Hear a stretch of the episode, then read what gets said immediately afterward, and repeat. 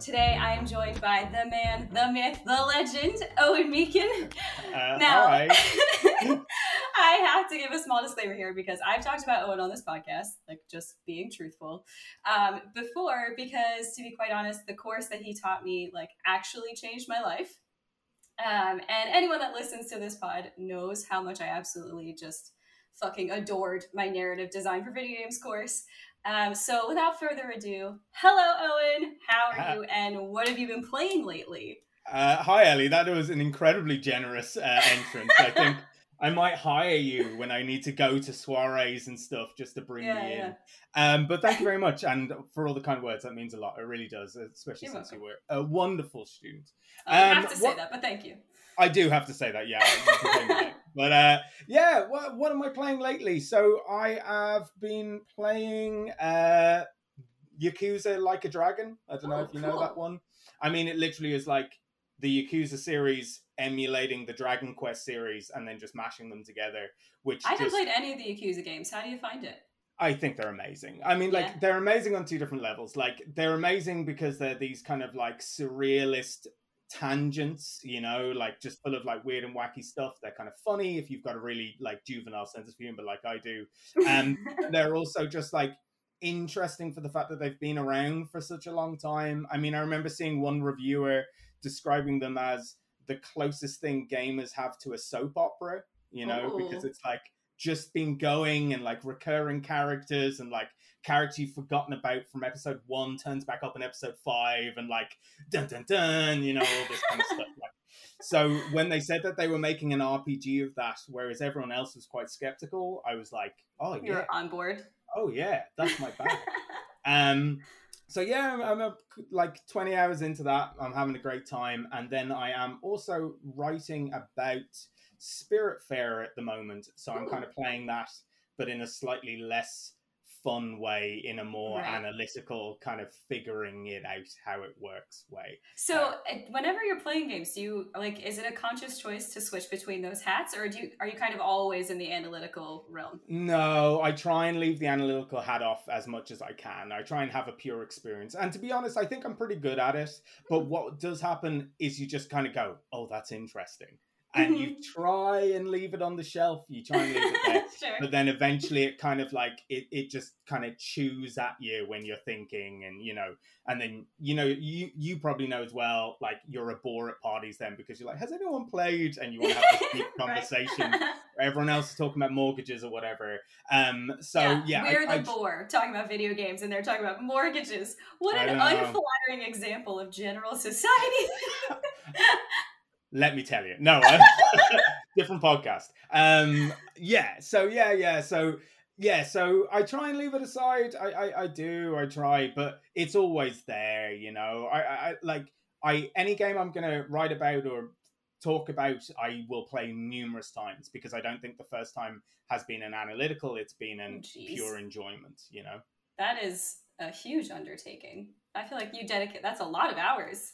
Or do It you like? can- So, for instance, like if you, sorry, that was just brain moment. Um, if you were to play like Final Fantasy VII Remake and Yeah. you finish the game, would you play it again, start to finish, or would you just go back through chapters like it allows you to do after you finish? Oh, I would play it from start to finish. If I was going to write about it, I'd play it from start to finish. Just because I don't believe that individual moments, because I'm a narrative guy. If I was, Right. if I was here as a game design guy, I could play an individual moment and like Okay. try and like backwards figure out how it gets put together. But as you know, Ellie, like no narrative moment means anything without the narrative moment either side of it, right? Right. and they don't mean anything without the narrative moment either side of it. Blah blah blah blah blah. Um, so that is unfortunately for me though. I'm, I'm acting like a martyr here. Like I'm playing video games. Ah, damn it! I have to play this really good game again. Yeah, exactly. and like I've been quite lucky so far in my career that I get to choose what I'm writing about and stuff like that. Nice. Um, so you know, I did at one point threaten myself to play Red Dead 2 again. And luckily, my supervisor was like, "You're an idiot," and I was like, "Oh, thank you very much." Thanks for Yeah. How dig out there. how how long is that game? Even main story? That's long. I have no idea. I, I can't. I, I at a guess, I'm gonna say fifty to sixty hours. Like I definitely put a hundred or so hours into my. yeah, of course. Because with like um, RPGs, like open world RPGs, I stand by the idea that like the thing that makes them is their side quests. And so yeah. like because that's the only thing that's different from a streamlined game. And so it has to be the thing that stands out and is incredible. Yeah, especially for Rockstar games, because like some mm. poor uh, man or woman didn't see their kid for seven years. So I am going to appreciate that grass that they made. You know, um, you know, I'm going to do them justice. You know. Yeah, crunch for grass. That is the the general takeaway. Yeah, exactly. Yeah. so, um, just before we get into more of like the meat of narrative design, I'd love to know a little bit more about you. So, when did your gaming life start? Uh, like right from the beginning. Like right, right, right. Like uh, my dad's not a big game guy. Like he's interested, but he did have an Atari uh, oh. when I was born. Essentially, it was there. So okay. I was literally uh, game conscious before I was verbal. Essentially, like I, I, that's so cool. Yeah, there's like photos of me playing like uh, Paperboy and Spy Hunter and those kind of like Aww. old games and stuff like that. So, I mean, it's always been there and it's just always been something, it, it's a real constant in my life. It really has. Now, you know, I haven't always been the most up to date or something. Like I might have had a NES when everyone else had already moved on to the SNES or whatever, but games were just this constant in my life. I mean, it's, it's one of the reasons why I still like prefer to be indoors all the time because that's just sure. the comfort place, you know. So yeah, you just so, train yeah, yourself. Yeah, exactly. Yeah, yeah, yeah. Absolutely. It's the other reason why I have really weak bladder now because I think I used up all my bladder powers as a six-year-old playing Sonic. You know.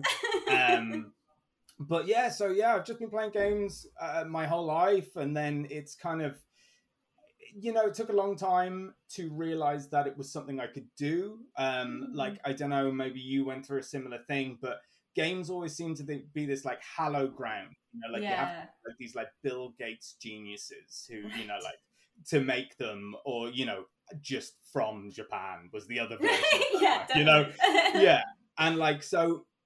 As much as I loved them, and I, you know, I think, thought about them a lot. There was no one really around me to say, making games is a thing, you know, right. or especially writing games was a thing. I mean, I, I, definitely presumed that games were made by like two people, you know, um, in a studio, especially since you know, even in the early days when you picked up a Nintendo Power magazine, it was like Shigeru Miyamoto made all your favorite games, and I was just right. like, oh right, yeah, he just sat course. at home by himself, right? You know, um, yeah. If I can play it by myself, I can make it by myself for sure. Yeah, yeah, exactly. Um, yeah, so it, you know, playing games constantly, always there. Took a little while to get to computers. I wasn't really a, a PC gamer for a long time. I was a con- really a console kind of person. But when I did get there, I really kind of made made up for it. You know, mm. so I love a yeah. hot take. What is your favorite console?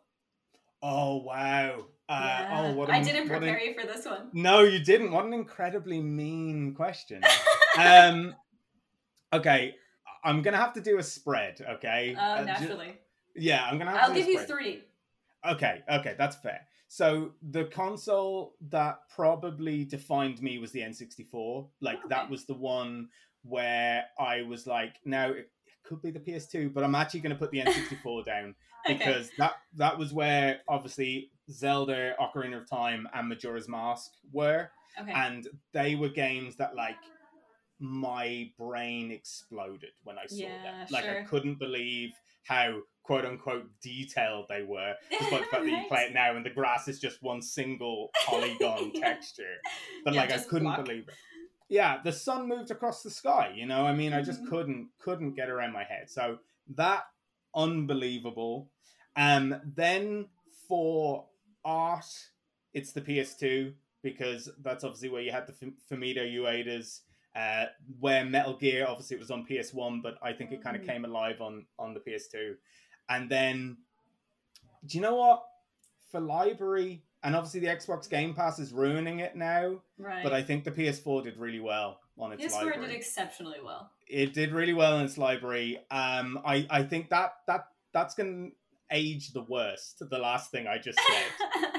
but considering that I'm not upset that I don't have a PS5 because right. my PS4 is still in commission. Right. Um, I think that says a lot, you know, because I remember the end of eras of other consoles. and you'd literally just be like, I can't wait. It's not even when a console came out because you couldn't afford them when they first came out, but you're like, I can't wait until two birthdays later where I've Right. saved up enough credits with my parents to get one. right. You know? Yeah. Yeah. cool. So, um, with all that gaming love just sitting in your heart, how did you eventually turn it into a career? And what Um, actually uh, defines your career? Because I feel like you're patchwork as well. Well, yeah, I mean, like, I suppose basically, uh, mainly I'm a games lecturer. I'm a Yes, game okay. design lecturer. Um, I have, uh, you know, I've made little bits and pieces in the past, mainly terrible. Um. I have, I have, uh, you know, worked uh, freelance and done bits and pieces like that. But no, no, my my career is uh, I'm a game lecturer. So that was a weird one actually because. So I've been talking about how games were a constant in my life, but the other thing that has always been there is writing and narrative. Yeah. Like just always, always, always. Like I've always been reading a book or playing a video game. That's just like the only two actions I have. Sure. Um, and so it took a while for the two to fuse together, and actually they eventually fused together in a really weird way. okay. Um, I was really interested in literature when I was a kid. That's where I thought my writing was going to go. Like I was pretty certain reading like people like Terry Pratchett and Douglas Adams and stuff like that. I was that really makes so certain. much sense. I feel like Yeah. those defined your humor from what I. Yeah, yeah, I suppose they did, right? You know, like cynical and colorful at the same time. I suppose, like you know, like Mickey Mouse punching you in the face or something. um, but yeah. And then, you know, Iain M. Banks and big sci fi, Isaac Asimov, Philip K. Dick, all that kind of stuff. Then, as I got a bit older, and I think loads of people go through this, you go through your edgy film phase, you know, where you're Mm. kind of like judging people for not knowing who Akira Kurosawa is and stuff like that, you know? So then I was like super interested in film, and that was like a big, big, big passion of mine for a long time. Games is still there, but the writing kind of shifted over. So I did my Right. BA in English literature, but then I Mm. did my MA in film, oh, screenwriting. cool. And what happened there is I was there to learn how to be a screenwriter, something that I did for a little while, a year or two afterwards. But what I bumped into in my MA was theory and Right. like the the the behind it was literally like waking up in the matrix or waking up from the matrix that's probably the phrase um you know and like seeing the world for what it really is and seeing the kind of like machines in the background that's the only way i can display it and that sounds like so over dramatic and dated at the same time But I don't think so. yeah, okay. And that's what it was like. I mean, like I just started. I, I had a really good lecturer who did uh, my film theory stuff. But of course, it's not just film theory, is it? Like it's cultural theory and it's like art theory and stuff like that. And Yeah. so even though I came out of the MA still a bit dazed and like, no, no, no, screenwriting's what I wanted to do. I was just like, oh my god, I love reading about this theory stuff. I love understanding how it's all happening because it's like a, a good hard mix between learning loads of craft details, like Hmm. actual carpentry kind of of the craft, and then also learning like the wild philosophy, like the stuff that barely makes sense as you're saying it. cool. And so then I was certain I had to do a PhD. And when I started taking that idea seriously, I realized that it had to be video games. It just Yeah. had to be. As much as it was films that gave me the awakening, it wasn't films that I cared about to talk about in that way. sure. Um, so I was just like, this this kind of has to be it. And I was very lucky. Um, I got into a PhD program pretty quickly um, after I'd made the decision. And from there, it's kind of normal that you do a little bit of lecturing uh, here and there. Um, I did it. Turns out I was pretty good at it. Um, I did a little bit of conference talk. Turned out I was okay at that as well. And so, really, my career kind of snowballed quite quickly. So, you know, I had been kind of making little games in the background and stuff. So, I had that knowledge. I had that. I, I'm not good, but I had that kind of like how to work in game engines, how to do that. So, I already had that knowledge. Um, but I think the theory is something that Ireland is missing. Um, at the moment, we don't have a lot of that stuff. It's it's building up quickly, which is great. Like Trinity's opening a new program, and you know things like that. Um, uh, you know, uh, the University in Cork has a digital humanities program and stuff like that. So it is Mhm. happening now.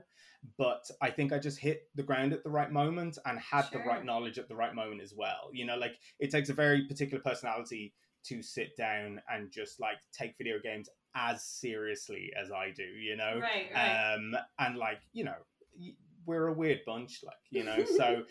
It, it, yeah, so that's it. Yeah, that's it. I, I, don't know if that was that interesting, but you know, no, that's very interesting. And I, so have you finished your PhD then? Are you? No, uh, okay. I'm a, kind of in the last year now. Oh my um, god! So wow! Yeah, Congratulations. Yeah, yeah. Uh, yeah, yeah. That's so huge. it's it, yeah. I mean, it's been it's been in some ways it's flown in, you know. Um, but I mean, for me, it's been a little bit slower because uh, the lecturing took off uh, so quickly. Um, and so obviously I had to kind of take that very, very seriously. Yeah. Um, and but uh, I think I've I think I've found my feet now. I think I'm you know kind of working away, and I've got the rhythm and stuff like that. You know. That's so, so cool. What is your like? What's your thesis? So it is narrative design. Um, but it's is it like uh, honed in on something, or is it the yeah? Idea? So it's it's the um the way that we l- learn or the way we accumulate knowledge as a narrative arc. So, uh, you know, I kind of refer to narrative as an epistemic journey. So you're learning okay. over time. And so a lot of people have struggled to kind of really articulate like what is narrative in a video game because mm. Let's say you're playing something like The Witcher 3 and you go off and do side quests and then you do a little bit of the main quest, but nothing really happens, blah, blah, blah. So what's actually happening? Um, is it a narrative arc? Maybe, maybe not. But what is certainly happening is that you are learning more about the world and yeah. that's the one thing that makes you and the player character the same. At the same time that Geralt is learning something, or Aloy, Aloy in Horizon Zero Dawn, I know you're a fan, uh, at the same time that they're learning something, you're learning something as well. It right. might not always be the same thing, because, for example, you might be learning, oh, wow, Aloy's really good at this. She already knew that.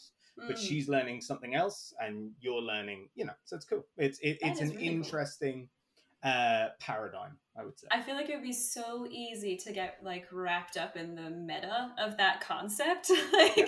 I like it'd be so easy to get lost in the large concept and the nitty gritty. Yeah, I yeah, yeah. Wow. Well, that's the problem with academics because, like, yes, you present that work to people and they go, their first questions are, "What is a game?" And you go, "Oh no!" And then they go, "And what is knowledge?" And you go, "Ah." um, uh, so there's a lot of semantics involved and stuff like that. But uh, again, just referring to my own personality, I'm actually into it. Uh, yeah, sure. Bit of a, a glutton for punishment. So yeah, I mean that's why I've always felt most at home in academia as well. So that's why I think mm. like this bring like pursuing narrative design really brings the academic shift that I want whenever I'm yeah. doing literally anything. Um, yeah. No, so that totally makes sense. But I do wonder since because I didn't realize that you were a PhD candidate. Like I didn't know that that's mm. what you were doing, which is so cool. Um, but I want to know if you'll stay in the realm of academia for the foreseeable future, or do you think you'd ever like work at a studio to create narrative design?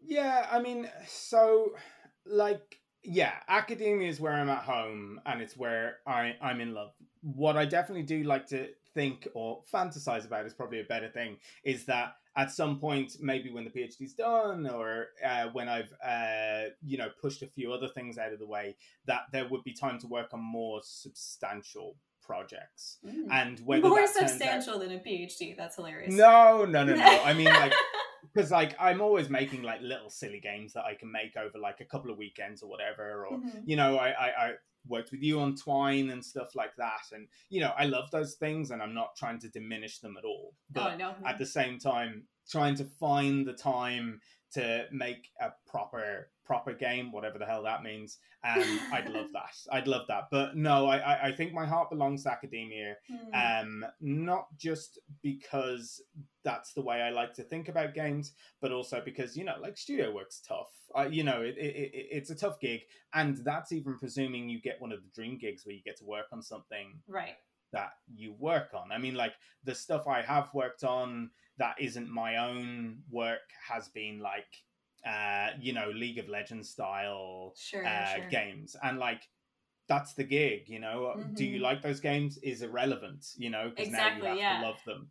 Um, yeah. and you know, and you might have pressure being like, well, this is marketable and, you know, blah, blah, blah. I mean, we are about to talk about Disco Elysium, so anti capitalism probably isn't off the table, Right. but I won't weigh it down now. Um, but you know, so like there's there's a lot of stuff that goes into studio work, and I, I don't think it's stuff that should always be seen as bad, but it is like something you have to know that you're into and that you're ready to do. That's totally fair. No, because as soon as I asked the question, I thought about like, you know, if the general idea of this is what you love so much, then just creating a game for a studio isn't going to necessarily tick that box because you have to create what they're going to create. Like you're not in the room that decides what you're creating. You just have to be Yeah. the one that implements it. And Yeah. so I definitely understand wanting to be on the outside doing your freelance ideals or just for fun. Yeah, exactly. And like, you know, all my favorite studios are my favorite studios because they've got incredible writers and I'd be Yeah. very intimidated if I had to be in the room with Supergiant Games or something like, you know, just kind of sitting there with my hat in my hand like, you know, kind of thing. So, um, that's the other nice thing. It, it's nice to be able to indulge in games, uh, you know, from the outside. I, Hmm. I'm kind of like, I'm a vagrant. I'm kind of half in, half out, and that's nice. Right, well, right. You know. Fair enough. Um, so, okay, taking all of that and just maybe partially dialing it back as, for a second or watering it Mm. down, maybe. What is the simplest way that you would define narrative design for someone that is still listening to this and is just like, what the hell does that mean? Um, so, I mean, it is disputed by people. So th- this isn't, yeah, this isn't like you know, this is the. But essentially, narrative design is building your game so that collectively, through its art, through its mechanics, through its text as well, uh, that it comes together to be a narrative arc. What I think separates narrative design from, like, say, a lot of people obviously call it, you know, game writing or something Mhm. like that. But I, what I see is that game writing is going to be text focused, whereas what I see as narrative design is a kind of more macro view where you're designing a game that might not have any text. Um, Okay. So, like Journey must have been narrative designed, you know, Sure, sure. or think about the way something like I don't know, uh, something like Undertale tells its story explicitly through the mechanic. You know, right. there's no there's no real dialogue choices in a Mass Effect kind of a way. Mm, What there is is the way you play the game uh, becomes the two different choices. So for me, and this is all just from my perspective, that's an element of narrative design Yeah. rather than writing. But where narrative design comes in is where you look at everything that games can do, like everything, like visuals and stuff like that, and going like, how do I imbue that with meaning, or how do I make Mm. meaning out of it? yeah. Um, and you know, from being in the classes, I, I I'm much more theme and meaning focused than Mhm. I am like clever kind of pithy statements or whatever yeah, um, sure. because those are those are a skill as well, but they are also like isolated things that don't Right. uh, come together to mean something a bit bigger. So Yeah. yeah, that would be my general definition. Yeah. A much more holistic view of the journey Yeah, yeah, exactly. I would say that. Yeah. Cool. So, let's talk about Disco Elysium. yeah, let's talk about it. okay, so just fair warning to anyone that has or hasn't played it. I made a mistake in looking at how long to beat, and it said 20 hours on there, which is absolute madness. I'm at like 26, and I think I'm probably about halfway through. Like, Wow. and it's because it's because I just and this is this is the thing that I got so excited about with narrative design is Mhm. that like there are so many choices and you can Yeah. experience them all. And so Yeah. like I can't I can't not listen to a cryptozoologist tell me everything they know about phasmids. Like I can't not find out what a person had to write, you know? And so I found like I'm very deeply in love with this game, but the issue I'm having at the moment is probably um, the pacing, how certain objectives are specific to certain days. I think Mhm. that's really limiting because sometimes, like, if you fail a check, it's just like, well, good fucking luck. Like, go sit on a bench for six hours. Like, Yeah. I don't, I don't like how the objectives are tied to certain days, but at the same time, over an investigation, it makes sense. Yeah. Um, so I can see both sides. But what was like, what was your experience with it? Because you've played it to completion already, but I Yeah, know I it's been some time. Yeah, it's been a little bit of time, but I mean, like, definitely the the vibe has stuck with me a lot. I mean, it, it, I, I, look, I, let's go in with two feet. Like, I think it's probably one of the greatest games ever made. You know, that makes um, me feel so um, good. Okay, continue. Yeah, no, I absolutely do. Um, yeah, I, I, I mean, from the first second you play it, and I, I'm a big fan of the games that you know inspired it, like Planescape Torment and games like that. You know, like kind of old D20 games and stuff. Mm. Um, but the modernizations that they did with it narratively how they made dice rolls make sense yeah how they reimagined the amnesiac hero which is like such a trope yeah. such a lazy trope in some cases yeah. and yet somehow they just elevated it it's like someone handing you you know like a, a, slice of tomato and then you eat it and it's just like the greatest thing you've ever had in your life right like, how did you do that you know um and in it, just in terms of an overall package, it is like it's both concise and just like so full of madness at the same time. Yes, you know, absolutely. Um, and I think like obviously the writing has just been commended left, right, and center, and so absolutely should be. But I mean, just things like the design of the text box, you know, the way it's all on the yeah. right, and you know that was inspired by Twitter feeds and the way our eyes scan Twitter and stuff really? like that.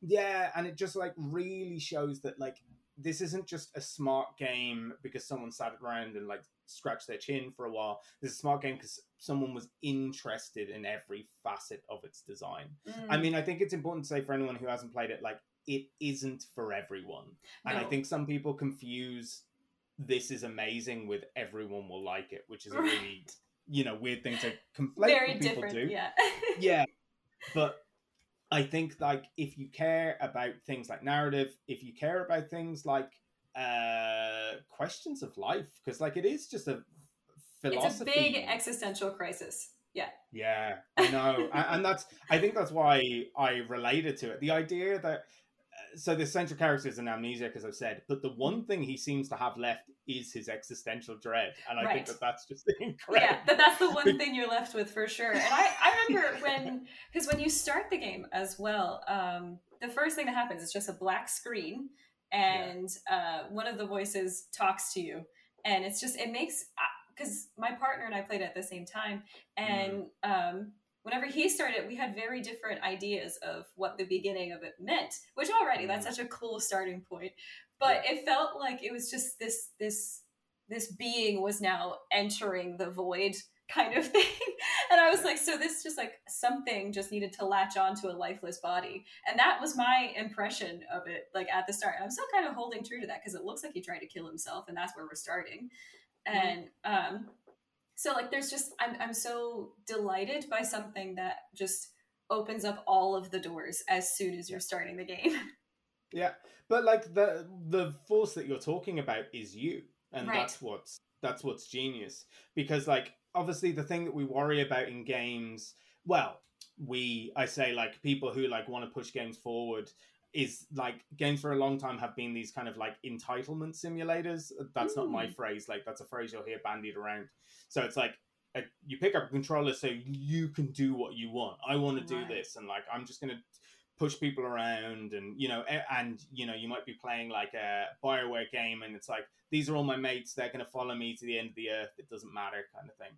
But when you play Disco Elysium, it purposely puts you in the impi- uh, uh, an entitled position, which is a cop, right? Right. So you're playing a cop. You're entitled. People are gonna have to listen to you. You can say mad stuff. Yeah. And you know, like get away with it. Right. But at the same time, there's so much inner conflict mm. that there's so much space to move around. There's so much space to make choices. I mean, there is so much space in the game. Like I don't want to jump ahead, but like you know, I have politics. Uh, I don't know if we'll go into them, but like, like the game offended me the most by offering me uh, the the best centrist that ever was as an yeah. award.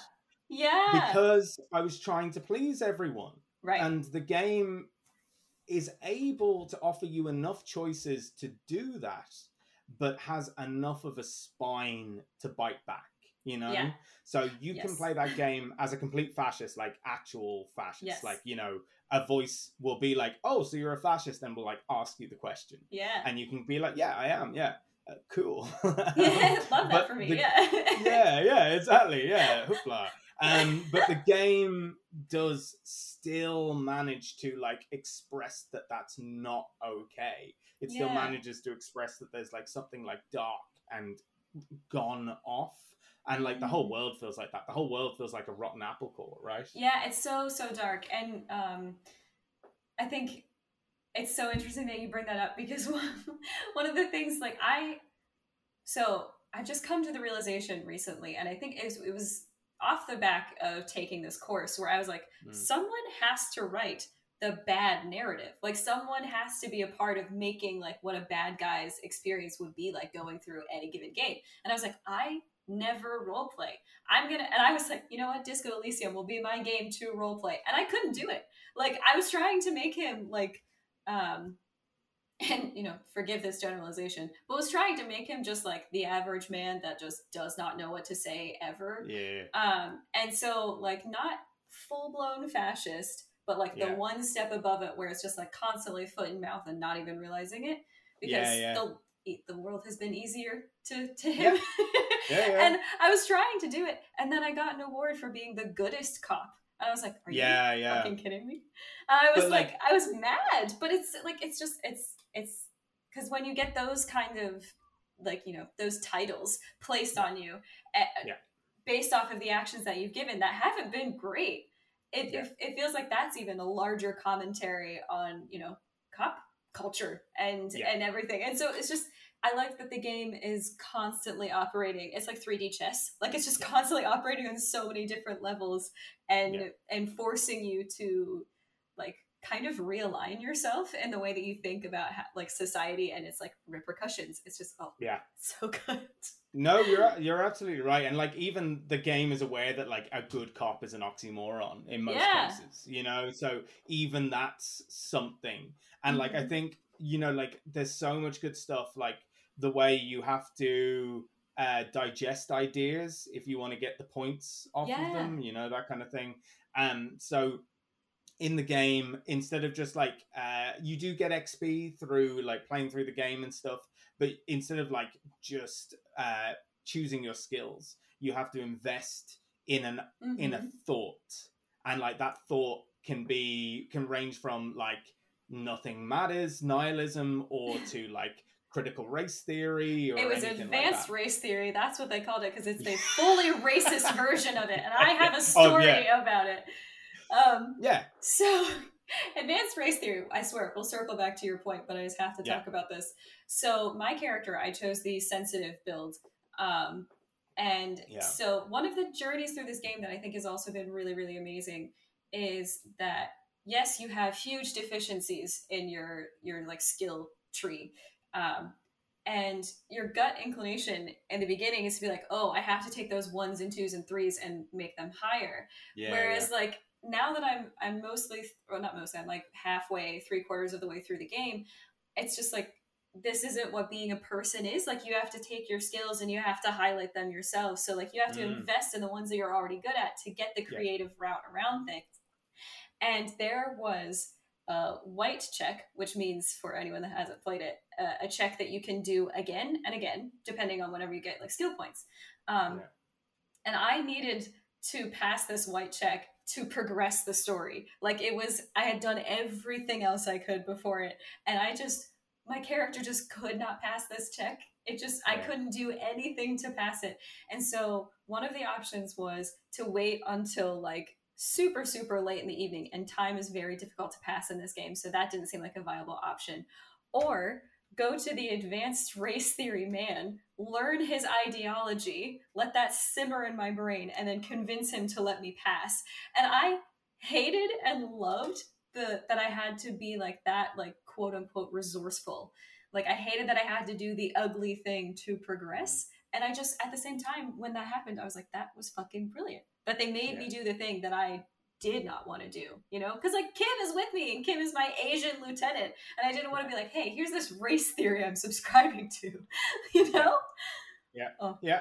And that's the thing, because like they also are saying something about like knowledge and thought, which is it's just a stack of concepts, you Mm. know?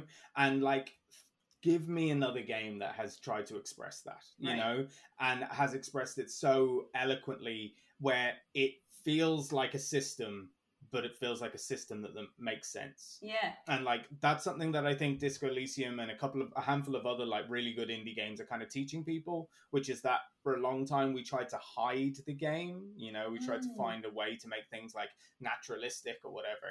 And it's just like, well look, how about games find ways to represent real things but in a game like way. And I think Disco Elysium like again the uh, you know you talk about how frustrating it was failing that white check but what is great about that game is how many failures lead to progression as well Right. you know? Like you can fail something and the world keeps turning or you can fail something and the failure is actually more like has a better commentary on the world than anything. I mean one of my favorite moments in the entire game was just hugging that woman outside the bookshop. Do you remember have, have you tried that? Or Oh do you no, I haven't gotten to do that. Or I haven't. so I didn't this- talk to her for long enough because Kim was like, "We have something important to be doing." And I was like, "Okay, bye." that is what kim does a lot yeah. I, I was there talking to her and like I was trying to play a good guy and I now know, thank you, Disco Elysium, that my good guy is just a centrist kind of like trying to please everyone, Yeah. therefore not really doing any good in the world. yeah. So I appreciate that. Um, but I was playing it and the this thought comes in Harry's head, uh, Harry being the character that you're playing, Right. um, that this woman looks like she needs a hug. And like he gets that's the other great thing. He's an unreliable character. He gets loads of bad bad ideas. He does. Just because he thought that doesn't mean that you should do it. yeah. Right. So he hugs her. She kind of awkwardly just lets it happen, but it's clear she's uncomfortable. Mm. And Harry's like, no, I need to keep hugging her. And I was like, okay, I am gonna go. I am gonna go with this. And I was like, totally ready for him to get done for like assault or something because Yeah. he's that kind of guy. Like, yeah. so I'm like, I'm gonna see this one through. And eventually, the background fades to black, and it's just you and this woman just in the void. That's and so then the scene- beautiful. Fades back in, and she goes, "Thank you so much," and that's it. That's the end of the scene. That you made know? me emotional. That's Yeah. And that that's it that's exactly it and i was just like that's all through dice rolls in this Mm. game but what dice rolls can be made to represent is our bad ideas Yeah. our inability to make things and again to return to the entitlement simulator thing it is silly sometimes sometimes it works sometimes it's silly that like i can just walk into a camp and talk to the leader and go hey all your ideas are wrong and he goes actually fair point yes. I'll move on now. See you later. You know, like there are good examples of that for like New Vegas, but there's also really bad ones as well. right. But I think Disco Elysium always makes them make sense because the dice rolls are the chance of convincing someone Mm. or the chance of not, you know? Yeah, I I recently had a really really beautiful moment uh, as well where I was just like, I didn't expect that to be the the outcome, obviously, and I just walked into someone's house. And I was just like, I thought it was like a store or something. I don't know, but I just walked into someone's house and there was a little girl sitting on a bed, and she was playing with her stuffed animal, which is called Lammy. Um, and I was just talking to her, but like. I talked to her how I talk to children in real life, where you just talk to them Okay. like people, you know, like yeah. and Yeah. um and she was talking about her stuffed animal and i made like a joke or something and she just like held out the stuffed animal and i had the option to be like oh and like to step away or to lean into it and when i leaned into it it healed my morale Like- Amazing. it was just one of those sweet moments where it was like i just connected with a human and felt Yeah. something genuine from that and i was Yeah. like oh my god like that was such a beautiful thing that you could have totally not done like completely not And to done. think that came from a little UI thing bubbling up saying it healed your morale. yeah Like that's that's the the weird, scary alchemy that is video games. You know? A little UI flourish, and you're like, I feel like a better human being. Like, Yeah. what what is with that? It's crazy, isn't it? oh it's so Um, amazing Yeah, and that's what I love, and I I think that it has introduced a lot of people to philosophy. They might not even have known what they're hitting, right but like Harry will ask just like incredible questions. Mhm. And he's asking them from a place of innocence, like he's a blank slate. But at the same time, when people have to answer him, like when you meet, is it Joyce who hangs out on the boat? yes, yeah. Um, yeah. And, you know, he actually at one point says to her, What is this? And then just spreads his hands. And she's Yeah. like, Um, And- like, but- "Ah, I don't know. Like, I'm just bureaucratic. I don't Yeah. but she tries to answer and like that that i think is something really important that kind of newer games are doing which is like accepting that all a lot of us have our personal answers Mhm. and they're not wrong but they're also not right it's something else it's something weirder than that and i think that that's what disco elysium like disco elysium is a weird game but Mhm. like in the best possible way like it's Yes. not weird in like a nightmare before christmas hoodie way no, it's, it's, like, very weird. Yeah it is but I, I think so anyway i know a lot of people are like you're just reading the whole time Yes, it is an interactive book, but given our backgrounds, that's obviously something we're going to be into. yeah But I will Yeah. say, like, that one of the things that I really admire about this is because, like, I mean, just, I mean, of the nature of the pandemic that we just came out of. You know, if you didn't know, we Mm. had one of those. Um, and you know, being locked inside and just forcing yourself to like, like, there's a tendency towards existential dread, anyway So the idea of playing a game that's like hitting philosophy and it's like, let's get into the meta of your brain and let's Yeah. find the nitty gritty and the ugly and make you freak out about it. And Mm. but one of the great things that the game does is like the moments of breath that you get like there is always a juxtaposition which is what makes that the philosophical moment so powerful. Like Yeah. uh, one of the first things that i did which because like i just if it's a white check it doesn't matter how low on the percentage of me succeeding i will try it the first time. Yeah. and um there was in the beginning i was panicking when talking to the the like hostel lobby manager Garte. Oh yeah. Um i was and i had a moment of like fight or flight legitimately fight or flight and i panicked but it didn't tell me what the leave option would look like. And so my character like harry just literally bolted. Like just it wasn't a calm walk away from the situation. He just took off and he ran into a pinball machine and hit a woman in a wheelchair. And it but it started this beautiful relationship with me and Lena, who's this woman in the wheelchair, who was like, "Oh, sweetie, are you okay?" and, like, and I was just like, "How did this game just blow my mind within like ten minutes of playing it?" Yeah, I know, I know, and that, but that's the thing. It's like it's packed full of so many moments, you Mhm. know. And I think that one of the many things that it does well is that you are building your character out of those little stories, and obviously Totally. that's what all stories do. But I think particularly in this case, they feel so personal. I've struggled to Mm. go back to Disco Elysium because my first run through is canon in my Yeah, head. You know, like that's what happened. Like I didn't save scum once for anything. I just kind of like believed that this exactly and that's the other great thing about harry because he's such a mess uh we haven't mm, mentioned but like the reason he's an amnesiac is because he drank his memories away like Right, right. he was on like a week long bender and woke up and everything's gone yeah, Or at lots least of drugs too. yeah lots of drugs as well which you have to withdraw him from over Yeah. the course of the and you uh, see his dialogue change as well as like the longer he's away from drugs and alcohol too which i Yeah, think has been such like a really really really cool progression because it's so subtle and it's only like for a person like me who's trying to keep the analytical hat on because i'm so new to it that i'm looking Yeah. into all of these text options and i'm like he's changing like he's Yeah, he's yeah, yeah. actually learning and taking things in which is oh so fucking cool Yeah, yeah, it's amazing, and helped along by the fact that you have like the upright uh, Kim Kitsurugi, Kitsurugi, isn't it? kisaragi hmm Kisuragi, sorry. he's Um, perfection he is I one of the greatest men. I mean, he's got a he's got a couple of cop attitudes, but it's not his fault. He Yeah. believes in the system. That's not his fault. It's Yeah. fine.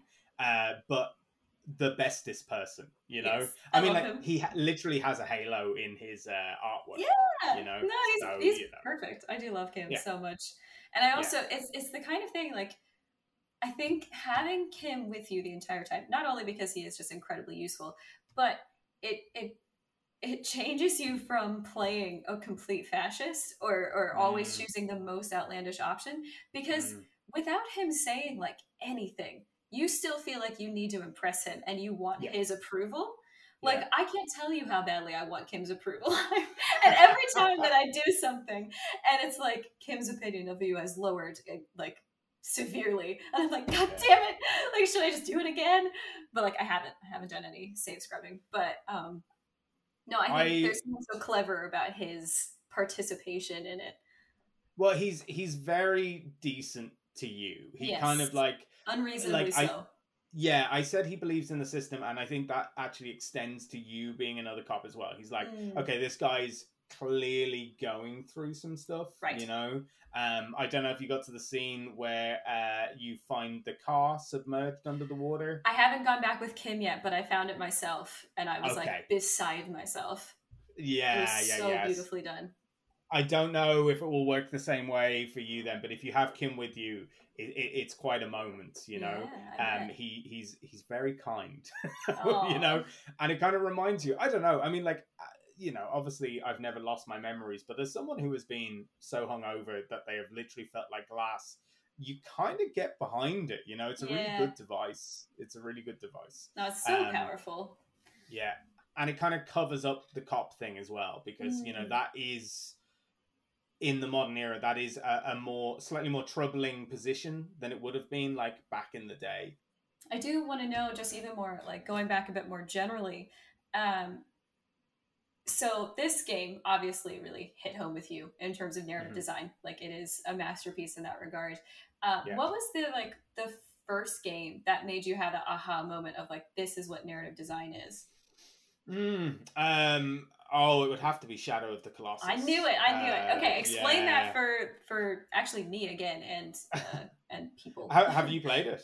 I've I've watched a lot of it. I just Okay. and I know like I know the premise of the game, Yeah, and yeah. because of what it is and how like just how much time you spend in solitude taking down these beasts Mm. that obviously don't deserve it. Like I can't Yeah. make myself play it, but it looks so beautiful, and I'm sure I will play it someday. Um, yeah. Ah, no, it's it, it's absolutely incredible. Like it's it's very meditative and stuff like that. Uh, Mhm. for those don't know, uh, it's from uh, Fumito Ueda, who made Ico first, and then Shadow of the Colossus, and then uh, the Last Guardian. So that's the you know the tr- Trico, the trilogy of the Mhm. Ico games. People say um, they are loosely connected, but very, very, very, very loosely. You don't need. I feel like mostly an art the style they're connected. Yeah, because it's so art style- beautiful the way that that's it's all done, and it's very specific. Yeah. Yeah, it is very specific. And they all also are about things like perseverance and loneliness. Mm, Um, he's also a huge fan of architecture, and that really Mm. shows up uh, in his games. Yeah, um, like, but essentially, what he does with his games is he was one of the early. Certainly, you've got to remember that this is pre-indie, so he was one of the only people making games that you could like buy easily. That wasn't Newgrounds or whatever. That was like making games as art, and Mm. that didn't mean trying to make art uh, like make his game act like art, which a lot of people were trying to do. Obviously, we can talk about oh that studio who eventually made Heavy Rain and those kind of guys, right? And they were just like, if my game's like a film, then it's good, right? And right. that's not the answer. But Fumito Ueda was like, I'm going to make a game that is art by being a game, by not compromising its gameness. And that's the thing that he does. So, like, he very often has no dialogue in his games because he just doesn't really think he needs it. Mm. Um, he uses minimalism a lot, and gameplay is is is the narrative. So the thing that you're doing at any time. Um, so like if that's in Ico, uh, if he wants you to have a bond with another character, then of course you need to hold hands with them so to sweet. yeah yeah Mhm. to to proceed through the levels, uh, which was also a very clever way to get around bad AI uh, back in the day as well. If you just have to pull them along Right. um, and then you have something like the Last Guardian, which is essentially only a boss rush game. Like you're just fighting Mm. different bosses. But first of all, the spectacle of fighting them because they're just like so big. I think that would have been enough for this game to be a classic. yeah. But then Fumito Ueda puts so much kind of empathy and kind of like melancholy in it at And the same you time. you mean Shadow of Colossus, right? You said Last Guardian. there. Sorry. Okay. Sorry, I meant I actually could be talking about Last Guardian, but I, I was I wasn't sure because Yeah. I, I didn't I didn't know as much about Last Guardian, but that sounded Yeah, exactly like no. Colossus. Yeah, no, I was talking about Shadow of Colossus. So Okay. apologies.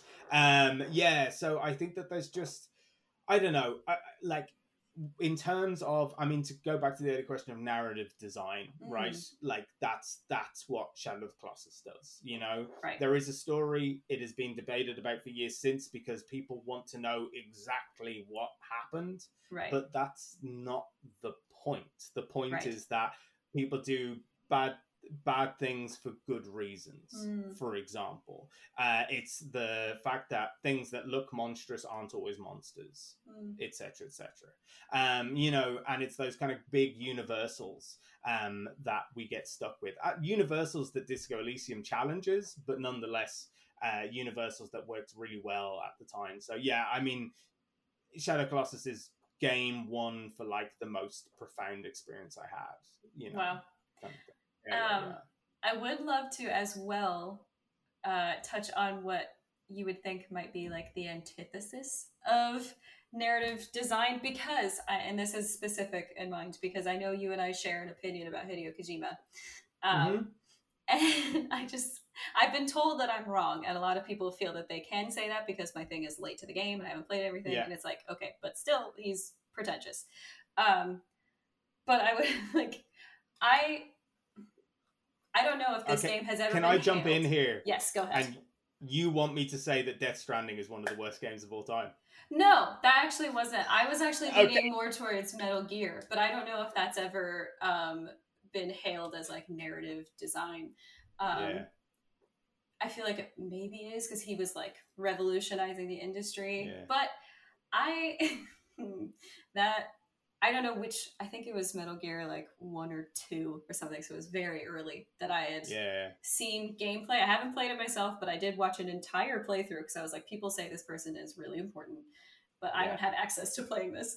Um, the everything about it is so convenient and like befuddling and sexist, and I Yeah. just hate everything that that has stood for. And since then, I've had like this thing against me. Like Hideo Kojima feels like a thorn in my side, which I probably Wow. shouldn't say. But I just I No, hate how fine. sexist and just gross everything was that was in that. yeah yeah And Yeah. it's just so convenient. So there's that field of flowers or whatever, and then at the end oh credits, so the boss the That's boss. That's what it is. yeah yeah yeah. So yeah.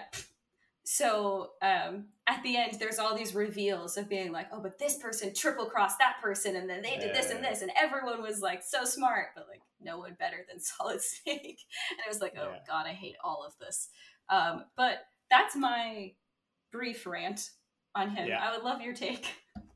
Um, I, I think all of your all of your opinions are correct, but I also don't agree. Uh, Tell me. so no, so I, I I think Hideo Kojima is problematic, which is a very modern way of putting it. Indeed. Um, so I I I think that when he was working in collaboration with people, he he has come up with some really brilliant stuff. I Mhm. actually think the first three Metal Gear games are like incredibly important to the history of video games. Like I agree, just so yeah. so important in terms of like people realizing where the boundaries were and something that has been really important to the indie revolution has been meta game. And I don't mean that you know, I mean that in the sense of games looking in on themselves Right. and like kind of pulling themselves apart Mhm. um, that is super important. I mean, like anyone who's played Metal Gear Solid One, you know, the Psycho Mantis fight is like drilled into their head. Right. Uh, things like uh, I remember playing Metal Gear Solid Two, and I got a phone call because I was playing it on my birthday, and they phoned me up, and they're like, "We heard it's your birthday," and you know, things like this, right? Yeah. Incredible, just little. I suppose Easter eggs would be a kind of diminutive way to talk about Right. them, but a lot of clever design and stuff in there. Totally. I yeah. think that the the issue comes where you are watching Hideo Kojima smile and nod at you and Mm. wink at you, I think that's when things get pretty ropey, you know? Mm. Like it goes from being like, oh wow, this is a cool commentary on itself to which I think you're implying is this is a guy kind of jacking himself off kind of thing. Mhm. Literally in some cases, I think. Uh-huh. Uh, he's de- he's definitely got a problem with women. There's no two ways. There's no two Yes. ways about it. Like he Yeah. just has, you know, even when he has tried to write uh, good female characters, like there are Metal Gear Solid Three. I like the boss, and I like uh, the other characters that appear in it because No, to have be like, fair, she's all right. She's just like strong. I Yeah. feel like she's pretty one note in in certain Yeah. ways. I mean, the reveal of like who she is to him everything is like important, but yeah, but there's Like, so I think many Mer- others that don't make up for it. You know, like Yeah. the good moments and everything. Like I respect what they've done for the industry, but it's the same Yeah. way that I respect Wagner, despite the fact that he was, you know, like a yeah. fascist. So Yeah, yeah, like, you know what I mean? I do. I mean, if you want a really bad time, play Policenauts. If you like, that's a that you'll have a really tough time. So it's basically a visual novel, which should be cool because it's uh, uh, what was that Mel Gibson film called Lethal Weapon Okay. in space? That's basically the entire premise. Uh, it is Lethal Weapon in space. Um, but inexplicably, uh, you can just grope any woman who's on screen Good lord. just any of them oh yeah just any woman who's on screen and that it doesn't affect the story it doesn't affect the way people treat you Stop. it's just a feature oh of the game That's yeah, horrific. Yeah yeah That is like people- the pinnacle of the problem. Like that's, i know Oh, okay.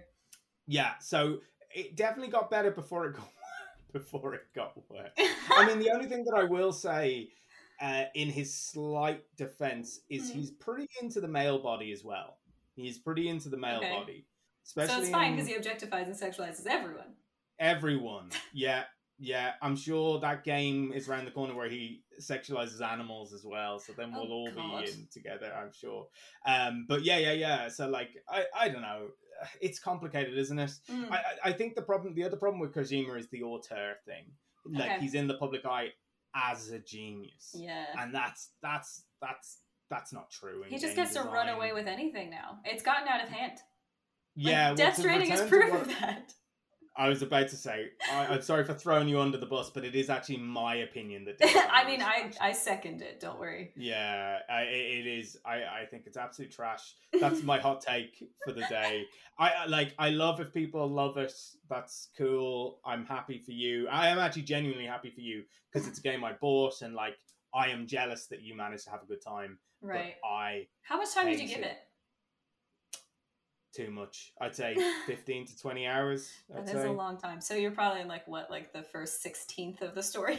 Well, that's the thing. Loads of people said like, "Oh, if you just pushed through to the thirtieth hour, you would have had a great time." And it's just like, no, no. like no. There are indie games that give me an entire emotional experience in two hours. Yes. Now, profound, you know, ideas that I never even thought about.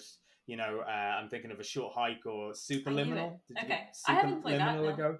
Uh, it's amazing. If you like Portal and things like that, okay. um, really good game. But um, you know, two hours in out. Wow, oh, the world looks different. It's like finding a new color or something. Mm. And then you play Death Stranding, and it just makes you want to stop playing video games and like go work in an office somewhere. You know? I'm sure so many people are going to be like up in arms. They're going to be like, "What do you mean Death Stranding was amazing?" Yeah, and like again, if you. you did, I am jealous. Yeah, I am jealous if you enjoyed it. So this is all just bitterness talking. Please hire me, Hideo Kojima, please, Yeah. or just hire hire a proper writer. Right. Maybe don't make your cutscenes 45 minutes long. Perhaps that could be taken down. Yeah, The just, like, audacity! the Yeah, maybe- audacity! maybe that's all it is. Just edit. Just yes, edit. that is what I say about so many creative geniuses is that they just needed a good editor in their room, you know? Yeah, and I like, and I'm the kind of person who likes those films that like linger on a shot for like 15 minutes, and like, you know, I'm one of those people who go, "Oh, mwah," you know, kind of like, you know, of course, yeah. oh, that was genius. Yet there's something about what Hideo Kojima was doing in Death Stranding that just made me want to knock my head against the wall. I tried. I Yeah. tried. And even worse is that I will probably still buy his next game as well. Of course, Because- because, it's it's it's it's like Boy Cried Wolf in reverse. Like where yeah. there's been so many good things for you that like you just yeah. trust it. That's what cdpr is doing right now. That's why they're like okay we need to put out another witcher right now. Wow. How did they burn so much goodwill in such a short amount of time? Uh, money I've grabbing always will do it. We can go back to anti-capitalism if you like. Yeah, yeah. because that's always that's absolutely what it was. It wasn't a game development problem. It wasn't because the you know like community whatever the marketing team like pipe like pumped it up too much. It was fully because they were like oh you're not done? We're still putting it out. That's fine. Yeah. people will love it. And it's like oh this is horseshit. Like witcher 3 stands as one of the best games ever. And the same studio put out that. I it's know. It's amazing isn't it? Like and they could have just if they just made it a bit better, they could have carried on with that goodwill. But like mm. they've, they've they're actually like one of the most hated studios now, mm. which that's not fair everyone's most hated studio should be Ubisoft. But you know. Wait, hang on. okay, just brief because I actually did put in for a bit of time for Eoin's hot takes. Um, would love would love to have some hot takes on Ubisoft now. Ah. Okay. Um, it, they're just they're just well. Okay, first of all, I don't like uh, copy and paste style game oh, development, which it. obviously like they're not the worst for that. Like EA with the FIFA series and stuff like that, like that that's not great, not great, you know. Right. Um, but then my main grievance is that they seem to have a pretty unpleasant working environment. Yeah, like, I heard I'm that sure too. you heard about the, mm. uh, you know, a lot of uh, sexual assault cases, and mm. those people just get kind of like quietly put to the side, but they're still making millions off of like Assassin's Creed, whatever is going on next. Right. Um, you know, and I, I, I think that I, I think that they Ubisoft has really trained the kind of capital G gamers mm. uh, to just like like a particular type of meal, just like over and over and over again. Okay. And I know that they tried to innovate with like Assassin's Creed Origins and Odyssey, and I haven't mm-hmm. played the Viking one. Uh, did you give it a go? Uh, okay, yeah. so fun story. Um, yeah. So my partner will often be on here, and what he was talking about for probably the first like six episodes that he was in, he was talking about how much he hated Valhalla. Yeah.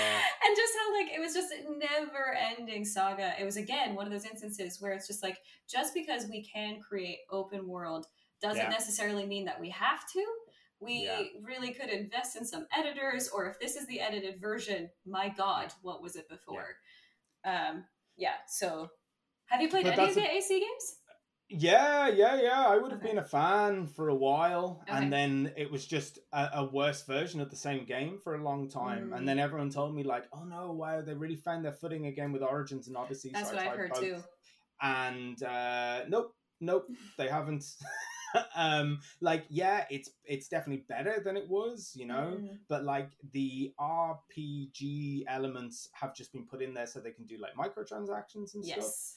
stuff um and also the kind of like dialogue it's cool that they're trying to give me dialogue choices but the dialogue is like the most stilted kind of yes. dialogue I, like it, it's like the worst moments of Mass Effect 1.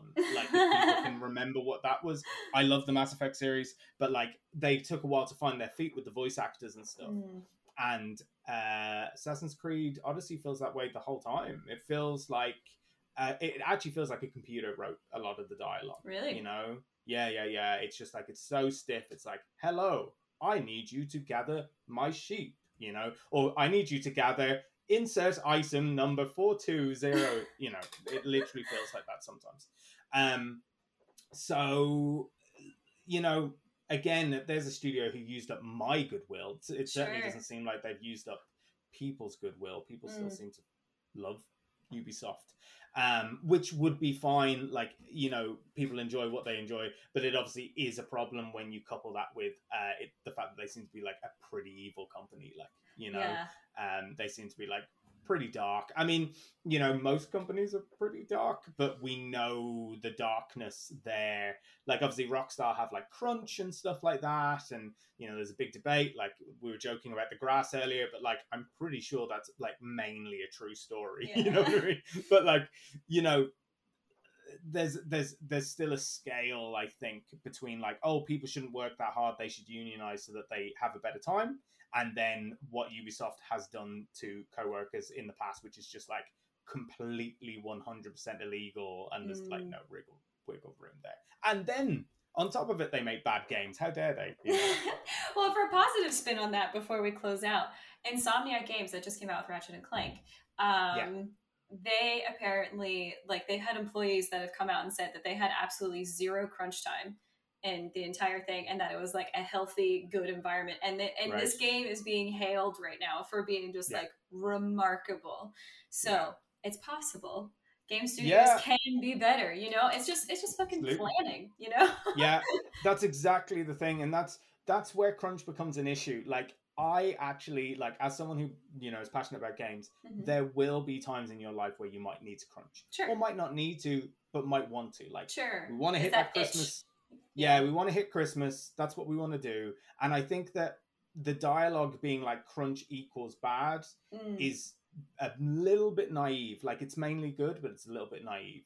Right. But what is happening in mega studios is that they are relying on crunch. Like, crunch is built into the plan. Right. And that is not okay. No. Never okay at any point. Because that's someone who's paid five times what you're paid as a QA person or as a low level programmer, paid five times more than you. They have decided on day zero of the project that you're going home at 10 o'clock every mm-hmm. night. Like that that's yeah to, I, I suppose... to just decide from the get-go that you don't have enough time is obviously an issue you know yeah, like, yeah exactly yeah because it's just yeah. like no we could just be doing better. There's something that we could be doing more efficiently or cutting things out you know? Like people's yeah, lives yeah. are ultimately always going to be more important than what is produced you know? Yeah but not to some people you know? I'm reading a very that's good... unhealthy. But on that slightly solemn note um, we're we're gonna call it an end to this podcast and i'd love to know Eoin if you've got anything like any projects or papers or articles or whatever if you have anything you'd like to promote yeah, I, I, mean, like, yeah, I, I, I'm not a very internet guy, which okay. is funny that is considering that I, I do this stuff. But I do have a paper coming out at the end of this month on game studies. Cool. So if anyone heard me talking about any of that academic nonsense and re- managed to remain interested, well done to you. Um, so game studies should just be a website that should just be on your radar anyway. Cool. Um, if you like that stuff. So yeah, gamestudies.com. Uh, my paper is on Senua's Sacrifice, so you'll you'll see that knocking around there. Um, I, I have started releasing like games that I've made to the public again. Cool. I, I, I, I down a lot of stuff because I was embarrassed because no. it was embarrassing stuff. I know it was. It was like bad, like Final Fantasy Five impressions and stuff like that. But anyway, that was a younger man. Um, so uh, I make those under the name Eoin Lonely. Uh, you can get catch me on Twitter at Eoin Lonely, okay. and uh, you know I try and keep the kind of academia and the game separate, but that you, you know the they Google inevitably collide. Yeah, yeah, Google has us. You know what can we do? Like so, yeah. so that's me. I mean, check that stuff out if you like, and yeah, yeah, yeah. I mean, thanks so much for having me. You are so so welcome. Uh, it was an absolute pleasure to have you on, and we'll I'll definitely have you back for sure. Um, anytime Perfect. that I have a narrative itch, I'll be like, Eoin. Um, yeah, yeah. Or if you just want to complain about capitalism, that too. You can do that as well. Yeah, we just yeah. all in one. You know, tick all the boxes. Yeah, um, yeah. But that is it for us today for Late to the Game episode. And if you want to stay up to date with all things Late to the Game, you can head to redelliegamer.com. That is R E D E L L I E G M R.com. And that's where you can find my blogs and videos and podcasts and everything else. And we will see you next time. So thank you, everyone. Bye. Bye, guys. Bye. Awesome. Was that okay? That was great. Yeah? Yeah, loved that. Thank you.